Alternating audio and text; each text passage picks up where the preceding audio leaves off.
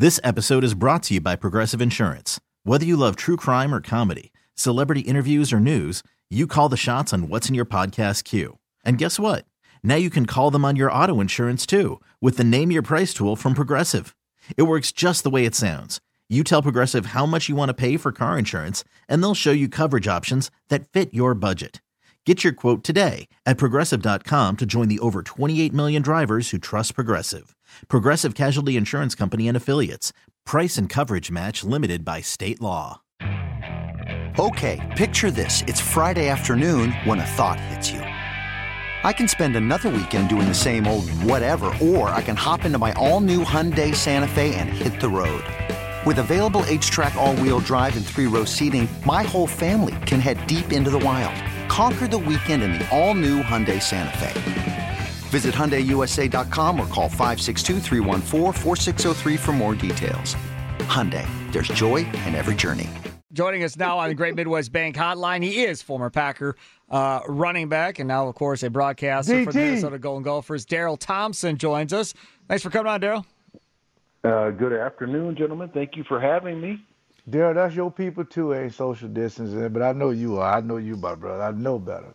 I know I do my absolute best to social distance. I don't want to be uh, carrying Thank around you. coronavirus 2019 and giving it to anybody Right. or getting it from anyone.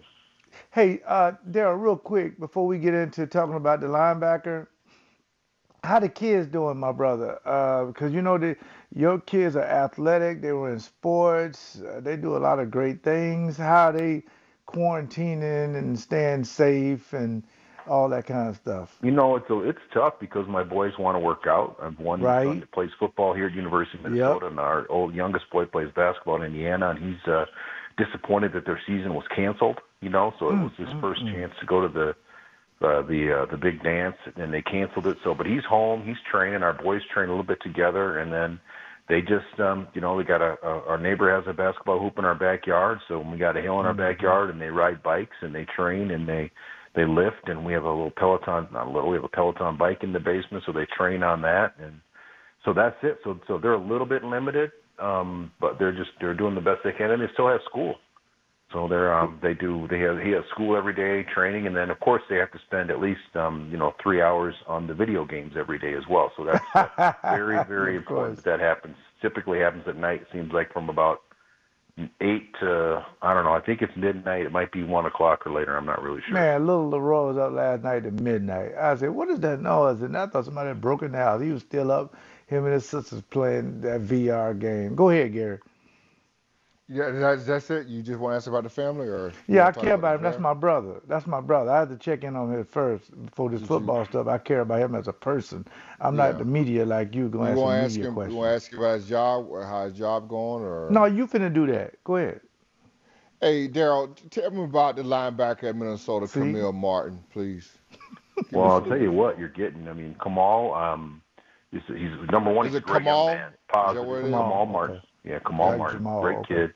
Uh, and he played quarterback in high school, played receiver, played defensive back, and then I was surprised they moved him and to outside linebacker rush in when he was a freshman. The first time he was on the field, uh, you know, a back came out on a little wheel route. Now, and number one, he recognized it, and then number two, he ran with them and intercepted the ball. And I was like, okay, I think I think we we might have something. So little by little, you know, he's done more, got more responsibility, moved him to that wheel linebacker spot, you know, and that's uh, the important spot. You know, nowadays wheel linebacker is like a strong safety, a rush end, and a linebacker all mixed into one. So, and he did it. You know, he's uh, he's he's a great player, very long, very athletic, and uh, fast enough.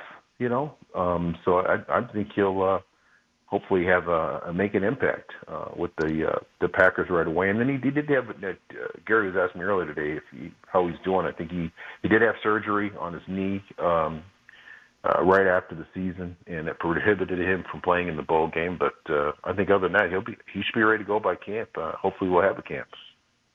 So was he pretty nicked up all year long with that knee injury, Darrell? Do you know the extent of that? Anything what that was? No, no, it, it happened in one game. He came in, banged the knee, I think hyperextended or something, a little bit like that, and then uh, that was it. Is he a good coverage guy? I mean, can he cover? I mean, is he is he? A, I mean, is he a three down guy? I mean, I, and I did see him play a little rush back or two on the outside. Yeah, he's um he can he can do it all. He can do it all. He, he does he does just about everything. So I think you'll uh, you'll enjoy the opportunity when you get a chance to see him play. How big is he, Darrell? Um, do they have his? Because I think it may be a good thing. Um, there's a silver lining because you can't do a lot of workouts. You can do a lot of things. They gotta, you know, look at the games he games he did play. I know he's he got banged up, uh, maybe had a foot or something, but it's not about that. But I just what's is he one of these kids that you can put weight on him, or maybe not so much? Um, I don't. I don't think you're going to have to put any weight on him. He's 240 pounds. You yeah, know, and you're playing outside linebacker. I think he and he can run. He's really, really athletic, and he's one of those guys. Uh, as you know this too, Leroy. He's one of the first guys you want to get off the bus. He looks right. good. He, he can handle it. He's like, oh, oh, oh, okay, that's uh, you know, big calves, big thighs, big shoulders, big biceps. You know, he, he can he's the V in both. He's a little bit like uh, Tony Bennett, you know, like that big. That oh, big, okay, okay, yeah, okay.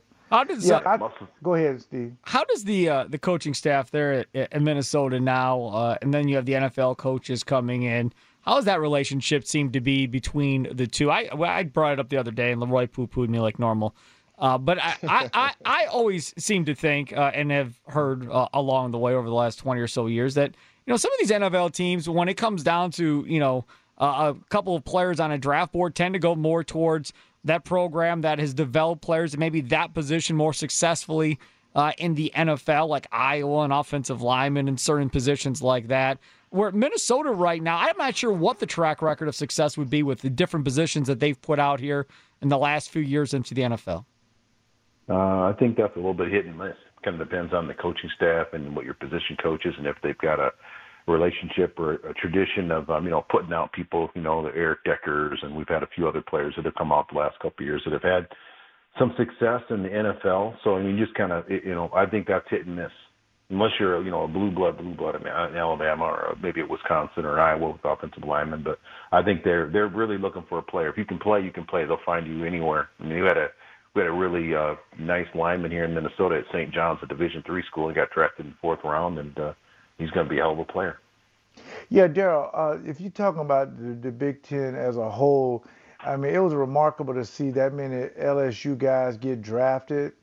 But I think for the most part, um, people just weren't. I don't know if you under, uh, heard about it, but uh, we we had Ron Pitsey on. Uh, you know, he played with us, uh, and we were talking to him about uh, if the Packers drafted a quarterback, how it you know, what's the big deal? When you were drafted in the first round, I don't remember when we got there, who was the guy in your meeting room that you were coming to replace as, you know, as, you know, you know, Jay Love is going to one, they're going to replace Aaron Rodgers.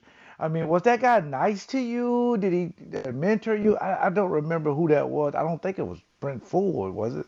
Uh, you were hit the head on the, the nail on the head. It was Brent Fullwood, and uh, he was uh, he was indifferent towards me for the most part. He was kind of helpful, you know, and um, you know, and I was kind of naive coming in, so I was kind of like, well, I'm here, you know, we're all a team, you know, we're trying to do this. Let's give it the college try. And he was kind of like, yeah, that's kind of like, yeah. He said, I said, this is what you do. He goes, oh yeah, yeah, yeah. Go ahead, do whatever you want to do. You know, that's you know, pick up the blitz. Don't pick up the blitz. This is what you got to do. So what? I yeah, it was uh, my my mentor ended up being um, Michael Haddix. He was the one. Michael Haddix, yeah, you remember him, Gary? A lot. Yeah. Former Eagle. Yeah. yeah, yeah, great guy, great guy. Helped explain yeah, coverages and blitzes and pickups and. You know, a little bit about running and the patience and taking care of your body and those types of things. Darrell, can you explain the Packers draft to us in general, please?